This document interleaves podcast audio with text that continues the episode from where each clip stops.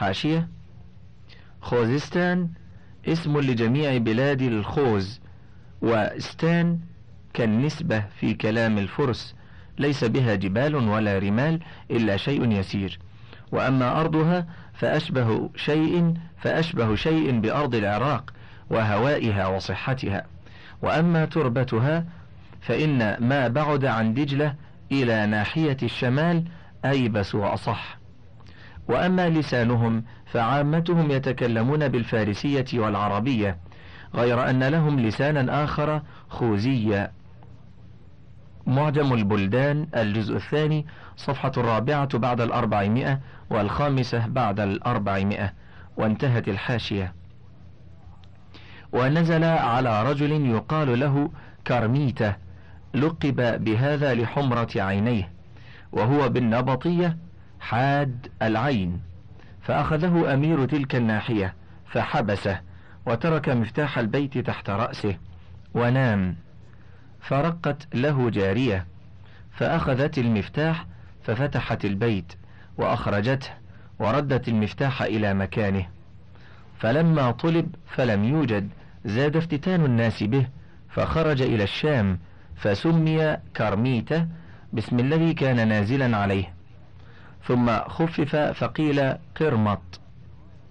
ثم توارث مكانه أهله وأولاده. والثاني أن القوم قد لقبوا بهذا نسبة إلى رجل يقال له حمدان قرمط. كان أحد دعاتهم في الابتداء.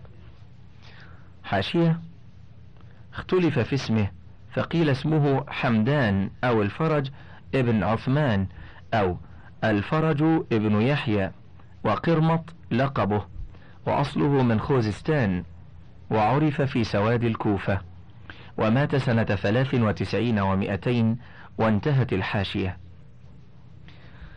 نسبة إلى رجل يقال له حمدان قرمط كان أحد دعاتهم في الابتداء فاستجاب له جماعة فسموا قرامطة وقرمطية. وكان هذا الرجل من أهل الكوفة. وكان يميل إلى الزهد فصادفه أحد دعاة الباطنية في فريق وهو متوجه إلى قرية وبين يديه بقر يسوقها. فقال حمدان لذلك الراعي وهو لا يعرفه. أين مقصدك؟ فذكر قرية حمدان فقال له اركب بقرة من هذه لئلا تتعب. فقال إني لم أومر بذلك. فقال وكأنك لا تعمل إلا بأمر؟ قال نعم. قال وبأمر من تعمل؟ قال بأمر مالكي ومالكك ومالك الدنيا والآخرة. فقال ذلك إذا هو الله رب العالمين. فقال صدقت. قال له فما غرضك في هذه القرية التي تقصدها؟ قال أمرت أن أدعو أهلها من الجهل إلى العلم ومن الضلالة إلى الهدى ومن الشقاء إلى السعادة وأن أستنقذهم من ورطات الذل والفقر وأملكهم ما يستغنون به عن الكد. فقال له حمدان أنقذني أنقذك الله وأفض علي من العلم ما تحييني به فما أشد احتياجي إلى مثل هذا. فقال ما أمرت أن أخرج السر المخزون إلى كل أحد إلا بعد الثقة به والعهد إليه. فقال أذكر عهدك فإني ملتزم به. فقال له أن تجعل لي وللإمام على نفسك عهد الله وميثاقه ألا تخرج سر الإمام الذي ألقيه إليك ولا نفس سري أيضا. فالتزم حمدان عهده ثم اندفع الداعي في تعليمه فنون جهله حتى استغواه فاستجاب له. ثم انتدب للدعاء وصار أصلا من أصول هذه البدعة فسمي أتباعه بالقرامطة والقرمطية ثم لم يزل بنوه وأهله يتوارثون مكانه. وكان أشدهم بأسا رجل يقال له أبو سعيد ظهر في سنة ست وثمانين ومائتين وقوي أمره وقتل ما لا يحصى من المسلمين وخرب المساجد وأحرق المصاحف. حاشية الحسن بن بهرام الجنابي رأس القرامطة والذي يعول عليه في بلاد البحرين وما والاها. كان دقاقا من أهل جفاية بفارس ونفي منها فأقام في البحرين تاجرا وجعل يدعو العرب إلى مذهبه فاستفحل أمره فحاربه الخليفة فلم يفلح وقتله خادم له سنة إحدى وثلاثمائة للهجرة قبل أن يصله خطاب الوزير علي بن عيسى وانتهت الحاشية. وفتك بالحاج وسن لأهله وأصحابه سننا وأخبرهم بمحالات وكان إذا قاتل يقول قد وعدت النصر في هذه الساعة. فلما مات بنوا على قبره قبة وجعلوا على رأسها طائرا من جص وقالوا إذا طار هذا الطائر خرج أبو سعيد من قبره.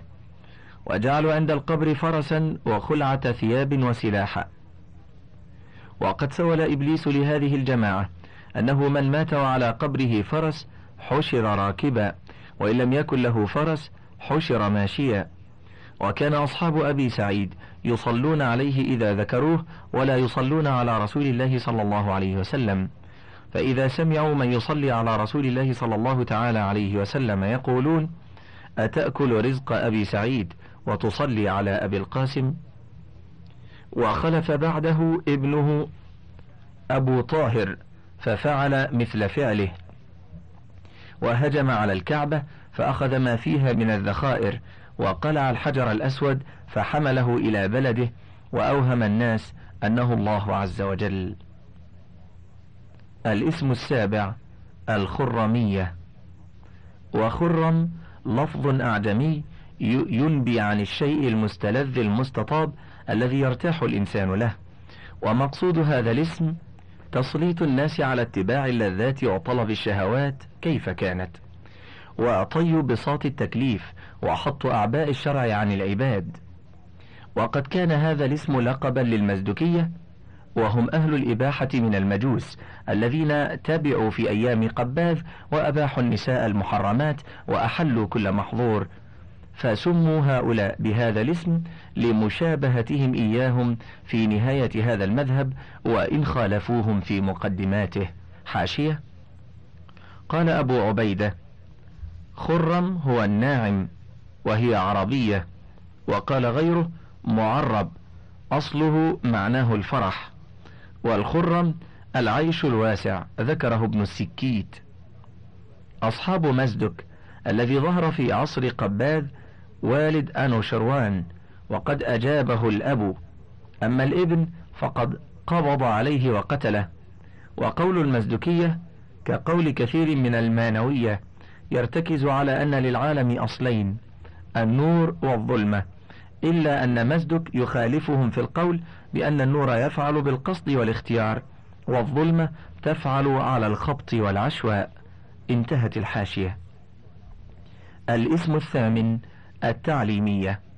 لقبوا بذلك لأن مبدأ مذهبهم إبطال الرأي وإفساد تصرف العقول ودعاء الخلق إلى التعليم من الإمام المعصوم وأنه لا يدرك العلوم إلا بالتعليم. فصل. في ذكر السبب الباعث لهم على الدخول في هذه البدعة قال المصنف اعلم أن القوم أرادوا الانسلال من الدين فشاوروا جماعة من المجوس والمزدكية والثانوية وملحدة الفلاسفة في استنباط تدبير يخفف عنهم ما نابهم من استيلاء أهل الدين عليهم حتى أخرسوهم عن النطق بما يعتقدونه من إنكار الصانع وتكذيب الرسل وجحد البعث. وزعمهم أن الأنبياء ممخرقون ومنمسون حاشية؟ ممخرقون أي مكذبون. ومموهون ومنمسون أي ملبسون على الناس الحق بالباطل انتهت الحاشية. وزعمهم أن الأنبياء ممخرقون ومنمسون. ورأوا أمر محمد صلى الله عليه وسلم قد استطار في الأقطار وأنهم قد عجزوا عن مقاومته. فقالوا سبيلنا أن ننتحل عقيدة طائفة من فرقهم أذكاهم عقلا وأخفهم رأيا وأقبلهم للمحالات والتصديق بالأكاذيب وهم الروافض. فنتحصن بالانتساب إليهم ونتودد إليهم بالحزن على ما جرى على آل محمد من الظلم والذل ليمكننا شتم القدماء الذين نقلوا إليهم الشريعة. فإذا هان أولئك عندهم لم يلتفتوا إلى ما نقلوا فأمكن استدراجهم إلى الانخداع عن الدين. فإن بقي منهم معتصم بظواهر القرآن والأخبار أوهمناه أن تلك الظواهر لها أسرار وبواطن وأن المنخدع بظواهرها أحمق وإنما الفطنة في اعتقاد بواطنها. ثم نبث إليهم عقائدنا ونزعم أنها المراد بظواهرها عندكم. فإذا تكثرنا بهؤلاء سهل علينا استدراج باقي الفرق. ثم قالوا وطريقنا أن نختار رجلا ممن يساعد على المذهب ويزعم أنه من أهل البيت وأنه يجب على كل الخلق كافة متابعته ويتعين عليهم طاعته لكونه خليفة رسول الله صلى الله عليه وسلم. والمعصوم من الخطأ والزلل من جهة الله عز وجل. ثم لا تظهر هذه الدعوة على القرب من جوار هذا الخليفة الذي وسمناه بالعصمة. فإن قرب الدار يهتك الأستار. حاشية. وسمناه أي ميزناه ووصفناه. انتهت الحاشية. وإذا بعدت الشقة وطالت المسافة فمتى يقدر المستجيب للدعوة؟ أن يفتش عن حال الإمام أو يطلع على حقيقة أمره. وقصدهم بهذا كله الملك والاستيلاء على أموال الناس والانتقال منهم. لما عاملوهم به من سفك دمائهم ونهب أموالهم قديما فهذا غاية مقصودهم ومبدأ أمرهم. فصل.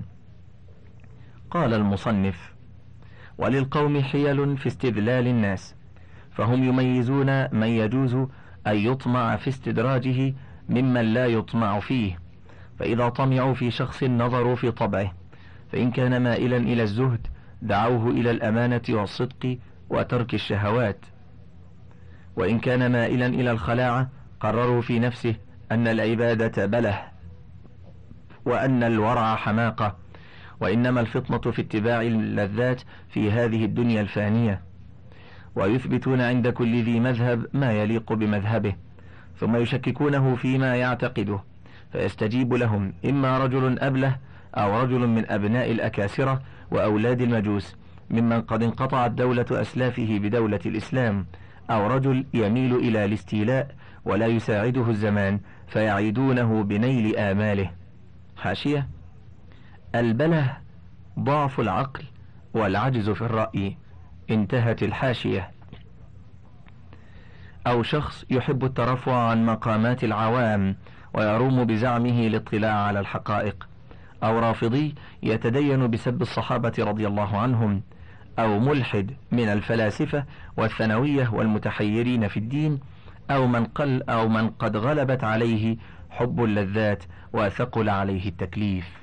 حاشية يقول البغدادي في كتابه الفرق بين الفرق عند حديثه على حيل الباطنية في اجتذاب الناس إلى دعوتهم ثم إن الباطنية لهم في اصطياد الأغنام بين معقوفتين الذي لم يفصح لعجمة في منطقه في اصطياد الأغتام ودعوتهم إلى بدعتهم حيل على مراتب سموها التفرس والتأنيس والتشكيك والتعليق والربط والتدليس والتأسيس والمواثيق بالأيمان والعهود وآخرها الخلع والسلخ.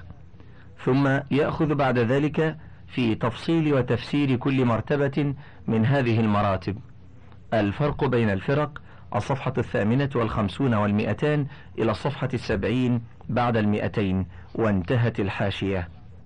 فصل في ذكر نبذة من مذاهبهم. قال أبو حامد الطوسي الباطنية قوم يدعون الإسلام ويميلون إلى الرفض وحاصل مذهبهم في الألوهية إنكارها وإقرار اسمها. وعقائدهم وأعمالهم تباين الإسلام فمن مذهبهم القول بإلهين قديمين لا أول لوجودهما من حيث الزمان إلا أن أحدهما علة لوجود الثاني. قالوا والسابق لا يوصف بوجود ولا عدم ولا هو موجود ولا هو معدوم ولا هو معلوم ولا هو مجهول ولا هو موصوف ولا هو غير موصوف. وحدث عن السابق الثاني وهو أول مبدع ثم حديث النفس الكلية. وعندهم أن النبي صلى الله عليه وسلم عبارة عن شخص فاضت عليه من السابق بواسطة الثاني قوة قدسية صافية. وزعموا أن جبريل عليه السلام عبارة عن العقل الفائض عليه لا أنه شخص. واتفقوا على أنه لا بد لكل عصر من إمام معصوم قائم بالحق يرجع إليه في تأويل الظواهر مساو للنبي صلى الله عليه وسلم في العصمة وأنكروا المعاد وقالوا معنى المعاد عود الشيء إلى أصله وتعود النفس إلى أصلها. وأما التكليف فالمنقول عنهم الإباحة المطلقة واستباحة المحظورات وقد ينكرون هذا إذا حكي عنهم. وإنما يقرون بأنه لا بد للإنسان من التكليف. فإذا اطلع على بواطن الظواهر ارتفع فإذا اطلع على بواطن الظواهر ارتفعت التكاليف. ولما عجزوا عن صرف الناس عن القرآن والسنة صرفوهم عن المراد بهما إلى مخاريق زخرفوها. إذ لو صرحوا بالنفي المحض لقتلوا.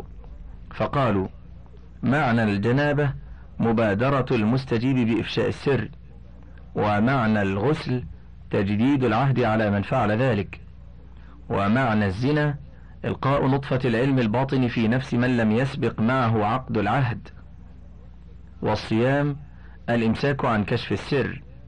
والكعبة هي النبي. والباب علي. والطوفان طوفان العلم. أغرق به المتمسكون بالشبهة والظواهر. والسفينة الحرز الذي يحصن به من استجاب لدعوته. ونار إبراهيم عبارة عن غضب نمرود لا عن نار حقيقة. وذبح إسحاق حاشية الصحيح أن الذبيح إسماعيل وقد بينت الدليل على ذلك في مواقع من حديث التوراة في كتاب يوسف عليه السلام بين مكر الإخوة وكيد النسوة هامش الصفحة الثانية والعشرين إصدار مكتبة القرآن. انتهت الحاشية. وذبح إسحاق معناه أخذ العهد عليه وعصى موسى حجته ويأجوج ومأجوج هم أهل الظاهر. وذكر غيره أنهم يقولون إن الله عز وجل لما أوجد الأرواح ظهر لهم فيما بينهم كهم فلم يشكوا أنه واحد منهم فعرفوه. فأول من عرفه سلمان الفارسي والمقداد وأبو ذر. وأول المنكرين الذي يسمى إبليس عمر بن الخطاب. في خرافات ينبغي أن يصان الوقت العزيز عن التضييع بذكرها. ومثل هؤلاء لم يتمسكوا بشبهة فتكون معهم مناظرة وإنما اخترعوا بواقعاتهم ما أرادوا. فإن اتفقت مناظرة لأحدهم فليقل له أعرفتم هذه الأشياء التي تذكرونها عن ضرورة أو عن نظر أو عن نقل عن الإمام المعصوم؟ فإن قلتم ضرورة فكيف خالفكم ذو العقول السليمة؟ ولو ساغ للإنسان أن يهدى بدعوى الضرورة في كل ما يهواه جاز لخصمه دعوى الضرورة في نقض ما ادعاه. وإن قلتم بالنظر فالنظر عندكم باطل لأنه تصرف بالعقل وقضايا العقول عندكم لا يوثق بها. وإن قلتم عن إمام معصوم قلنا فما الذي دعاكم إلى قبول قوله بلا معجزة؟ وترك قول محمد صلى الله عليه وسلم مع المعجزات. ثم ما يؤمنكم أن يكون ما سمع من الإمام المعصوم له باطن غير ظاهر. ثم يقال لهم هذه البواطن والتأويلات يجب إخفاؤها أم إظهارها؟ فإن قالوا يجب إظهارها قلنا فلما كتمها محمد صلى الله عليه وسلم؟ وإن قالوا يجب إخفاؤها قلنا ما وجب على الرسول إخفاؤه كيف حل لكم إفشاؤه؟ حاشية. للمزيد من الاطلاع على مذاهب الباطنية انظر الفرق بين الفرق للبغدادي في الصفحة التاسعة والأربعين بعد المئتين إلى الثامنة والخمسين بعد المئتين. وانتهت الحاشية. قال ابن عقيل هلك الإسلام بين طائفتين بين الباطنية والظاهرية. فأما أهل البواطن فإنهم عطلوا ظواهر الشرع. بما ادعوه من تفاسيرهم التي لا برهان لهم عليها حتى لم يبق في الشرع شيء إلا وقد وضعوا وراءه معنى حتى أسقطوا إيجاب الواجب والنهي عن المنهي. وأما أهل الظاهر فإنهم أخذوا بكل ما ظهر مما لا بد من تأويله فحملوا الأسماء والصفات على ما عقلوه والحق بين المنزلتين. وهو أن تأخذ بالظاهر ما لم يصرفنا عنه دليل ونرفض كل باطن لا يشهد به دليل من أدلة الشرع.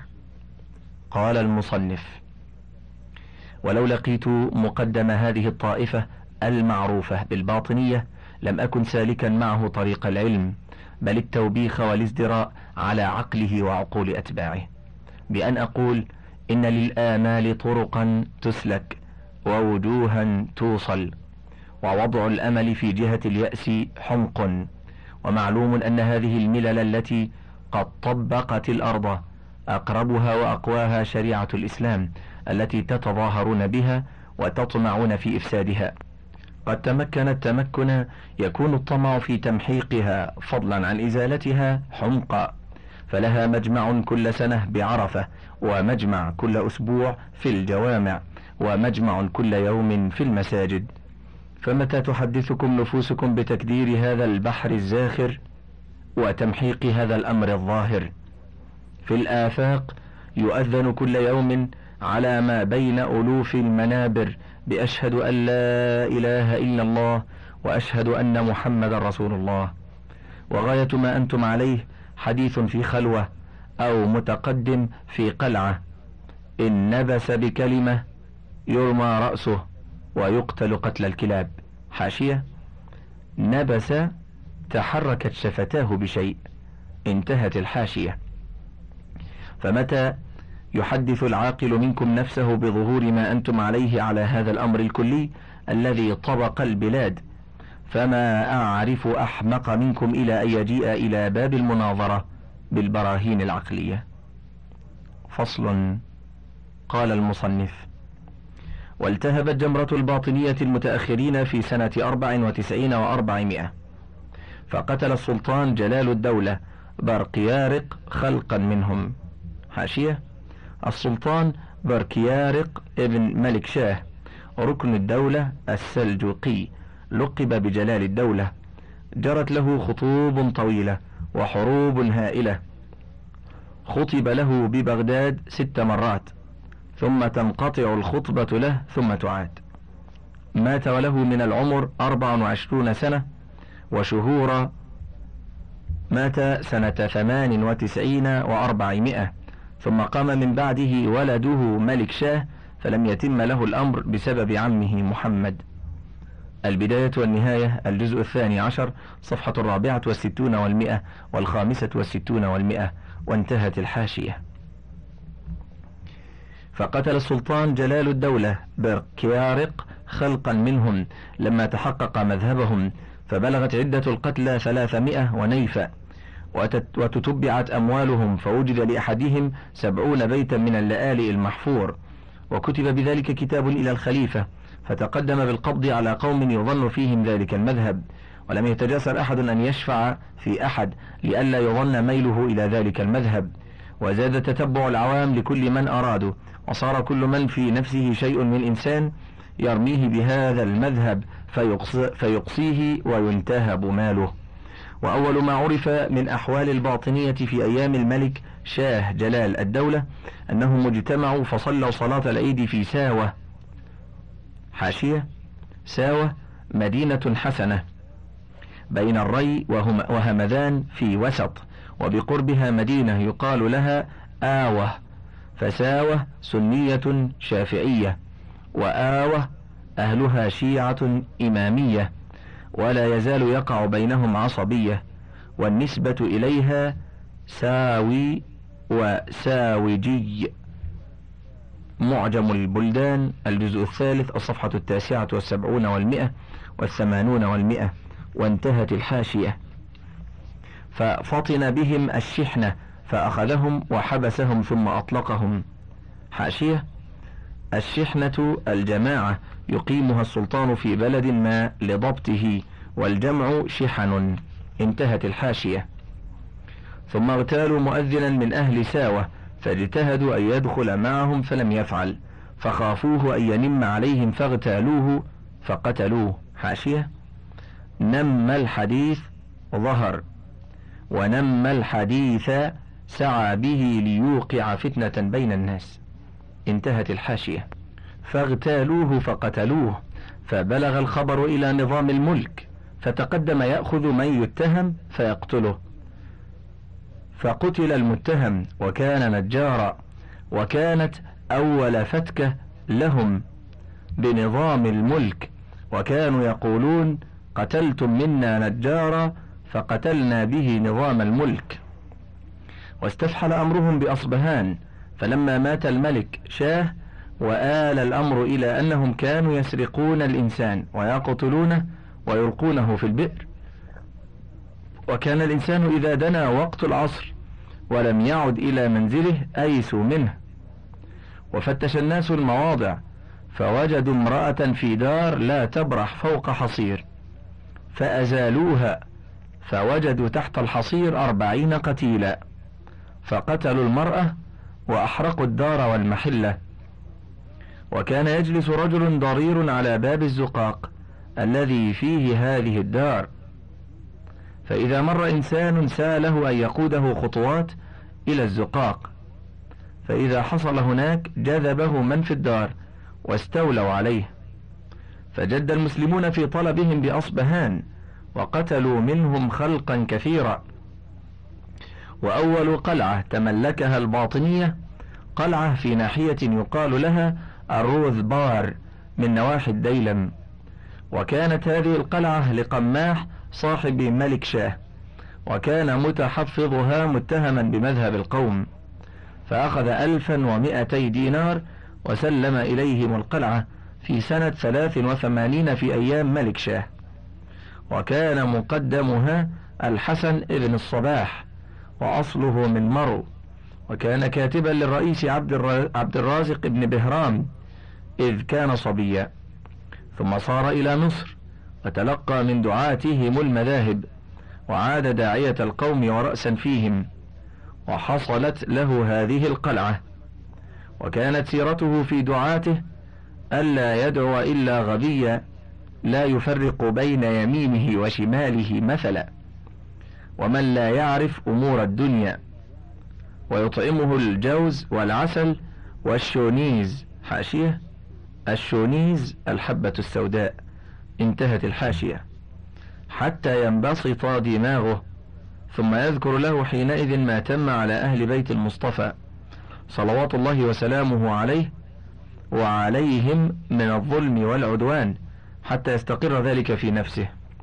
ثم يقول إذا كانت الأزارقة والخوارج سمحوا بنفوسهم في قتال بني أمية.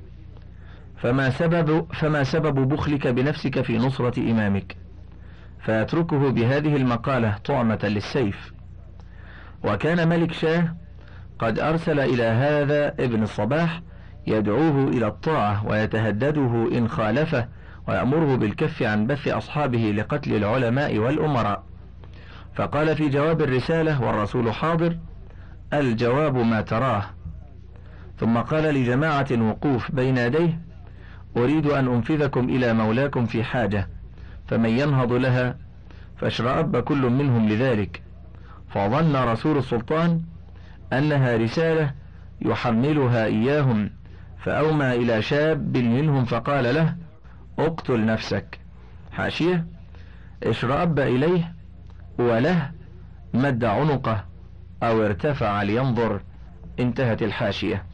فجذب سكينا وضرب به غلصمته فخر ميتا حاشية الغلصمة في الطب صفيحة غضروفية عند أصل اللسان سرجية الشكل مغطاة بغشاء المخاطي وتنحدر إلى الخلف لتغطية فتحة الحنجرة لإقفالها في أثناء البلع والجمع غلاصم انتهت الحاشية.